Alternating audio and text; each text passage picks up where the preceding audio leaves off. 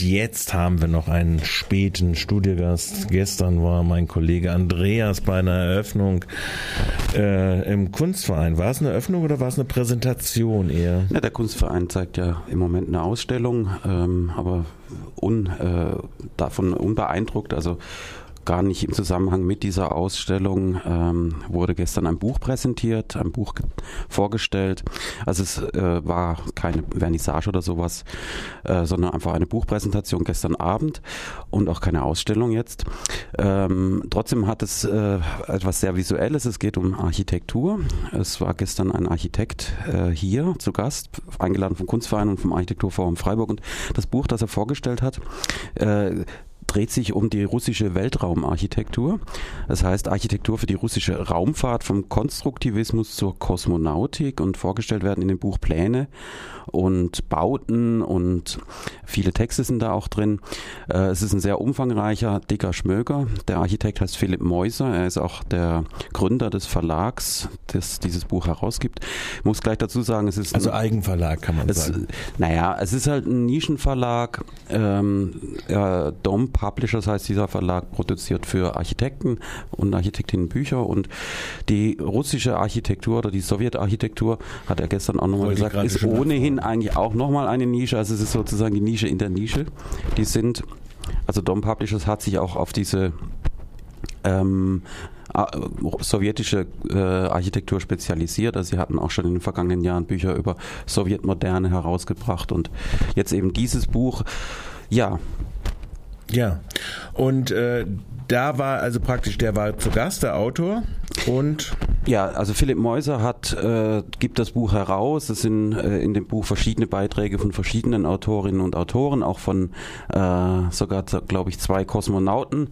Ähm, äh, drin und der Philipp Meuser hat aber einen Großteil der Fotos beigesteuert. Also äh, er ist in, in den ehemaligen Sowjetrepubliken und auch in Russland viel unterwegs und einfach weil er von seinem Architekturbüro aus quasi da äh, berufstätig ist und hat im Zuge dessen ähm, Fotos gemacht, hat Baikonur besucht, wo ja äh, auch heute noch äh, Raketen in den Weltraum geschossen werden und hat eben auch in Moskau verschiedene Orte besucht. Und äh, was eben spannend war, er hat im Grunde gestern sowas wie ein Making-of dieses Buches äh, gemacht, äh, mhm. uns quasi gezeigt, wie er recherchiert hat, wen er getroffen hat. Und ich glaube, ein wichtiges Anliegen für ihn war ein Stück weit auch zu zeigen äh, oder die Leute zu zeigen, die im Hintergrund, die eigentlich nie als Autorinnen und Autoren in Erscheinung treten, die nie als Künstler äh, gewürdigt werden, äh, denen auch ein Gesicht zu geben. Das ist zum Beispiel eine Frau Galosch, Gala, Galo, Galajova, Galajova, die Konstruktionszeichnungen gemacht hat mhm. von der Sojus-Kapsel, Präsentationsbilder im Grunde für die äh, Verantwortlichen, was man heute alles in 3D-Modellen am Computer macht. Sehr schöne Zeichnungen, Gemälde, im, also Aquarelle im Grunde, äh, farbig. Und er war davon ganz begeistert und angetan, hat das also äh, gestern auch nochmal vorgestellt.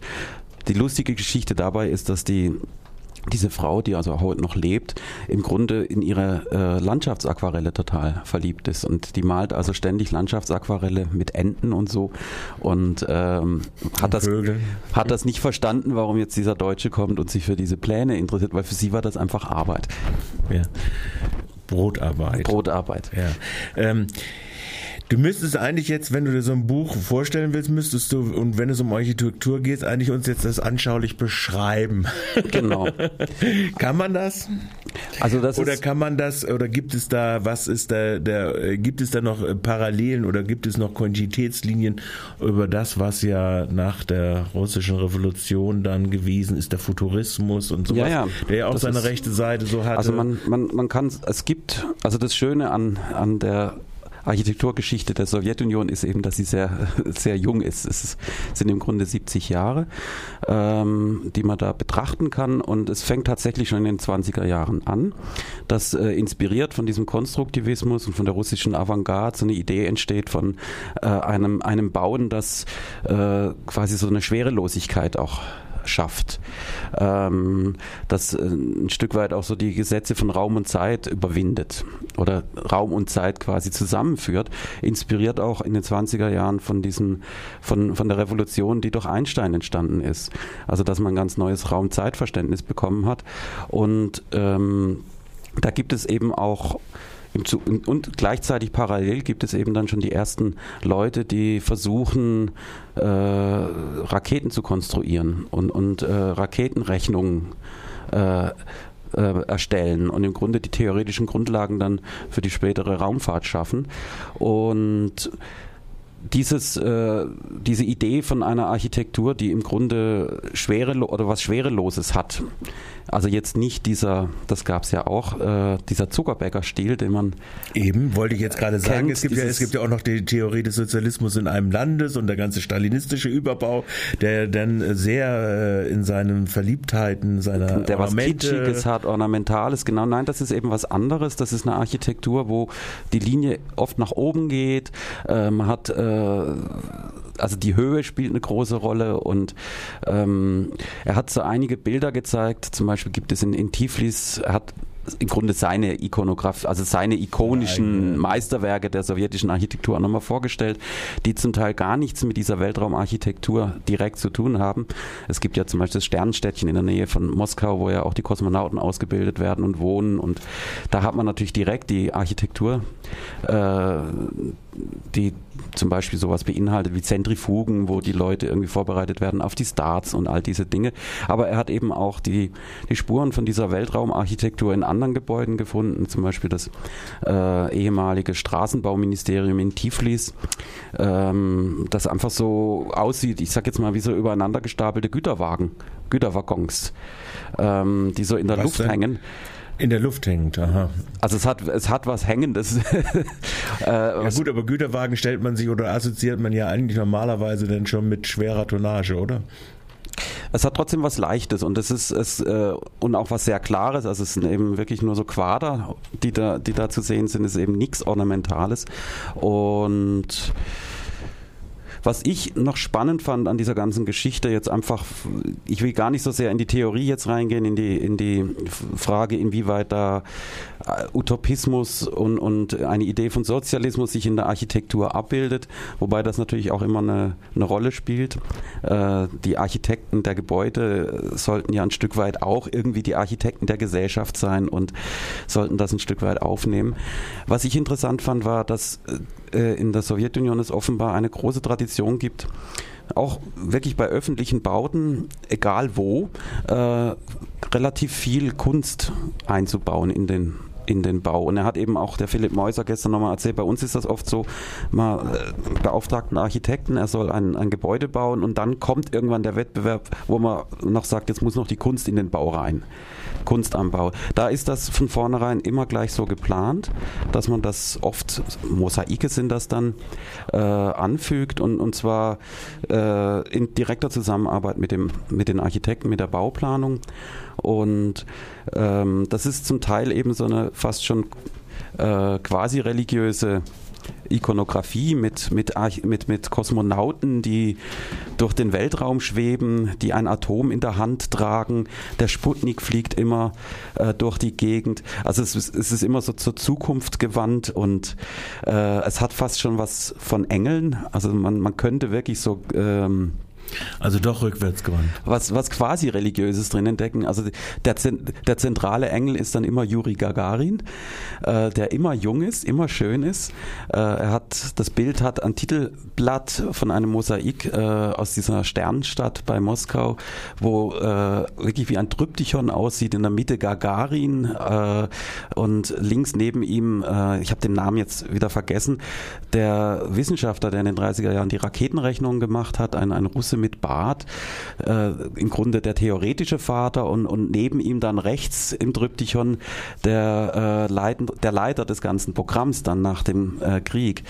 Also das sind schon so im Grunde äh, religiöse Momente drin. Aber was ich eigentlich auch nochmal sagen wollte, das Spannende eigentlich ist die hohe Qualität von diesen Mosaiken und von diesen Arbeiten. Also es wird, man verbindet eben mit dieser russischen Architektur immer, es ist alles grau in grau, es ist Platte. Äh, äh, es ist aber oft sehr farbenfroh und es sind, äh, man merkt, dass Zumindest in diesen Tempeln, sagen wir es mal so. Ja, aber er hat immer wieder auch äh, öffentliche Gebäude gezeigt, die wo man merkt, es ist dieses Bedürfnis da, es eben nicht einfach nur eine Platte hinzustellen, sondern ähm, im Foyer oder eben auch oft draußen, also in, in äh, na jetzt, jetzt in Taschkent, in Taschkent ja. zum Beispiel, äh, immer wieder Hochhäuser, Wohnhäuser gezeigt. Er hat auch den, den Künstler äh, uns gezeigt, der diese Mosaike gestaltet hat. Das sind über 200 Mosaike in der ganzen Stadt verteilt, eben oft mit diesen äh, kosmonautischen Motiven, wo Gagarin in der Mitte mhm. zu sehen ist. Gut, aber das war ja natürlich auch eine Identitätsstiftung für das sozialistische Vaterland nach 45. Kann man ja auch natürlich, so sehen. das ist und er hat auch nochmal deutlich gemacht, das ist immer auch die Verknüpfung da, zum Beispiel zu den zum, zur Militärtechnik. Mhm. Ähm, was ich gar nicht wusste, äh, die Russen hatten auch an einem Space Shuttle gearbeitet. Das Programm ist dann eingestellt worden in den 80er Jahren und zwar äh, deswegen, weil die Trägerrakete ähm, einfach ein, ein solches Fass war, sage ich jetzt mal, dass es von den SALT-2 Abrüstungsverhandlungen kassiert wurde. Also das, mhm. das fiel quasi in, in den SALT-Katalog rein und dann musste die Trägerrakete dann wieder abmontiert werden. Also wo man auch sieht, äh, die Weltraumtechnik und die Militärtechnik, das ist natürlich äh, eins, das geht ineinander über und das war natürlich auch immer der Hintergrund, warum man so viel Geld da reingesteckt hat, weil es natürlich äh, abgesehen von der Propaganda für die Rüstungstechnik zentral ist. Mhm. Gut, also dieses Buch ist erschienen. Du warst bei dieser Präsentation. Genau, ich sag gern nochmal, wie das Buch heißt. Das ist natürlich ein, eine ziemliche, ein ziemlicher Wälzer, aber ein wirklich sehr schönes Buch. Philipp Dann kostet es wieder viel, oder? Es kostet wie Philipp Meuss. Ich sage jetzt gleich noch, was es kostet, aber ich sage vorweg noch, Philipp Meuss hat es gestern etwas geheimnisvoll gemacht. Es hat wohl gestern oder vorgestern noch einen Preis bekommen. Das ist noch inoffiziell, er hat uns nicht verraten, welchen, aber äh, es gibt mit mittlerweile wohl einen kleinen Hype um dieses Buch. Es heißt Architektur für die russische Raumfahrt und wurde herausgegeben von Philipp Meuser. Erschienen ist es in dem Verlag Dom Publishers, D-O-M Publishers.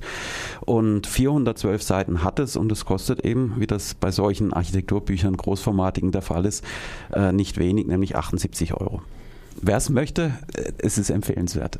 Also du bist entzündet davon. Ich bin, genau, entzündet davon. Gut, dann können wir jetzt ein bisschen entzündende Musik vielleicht zum Abschluss des Morgenradios noch spielen.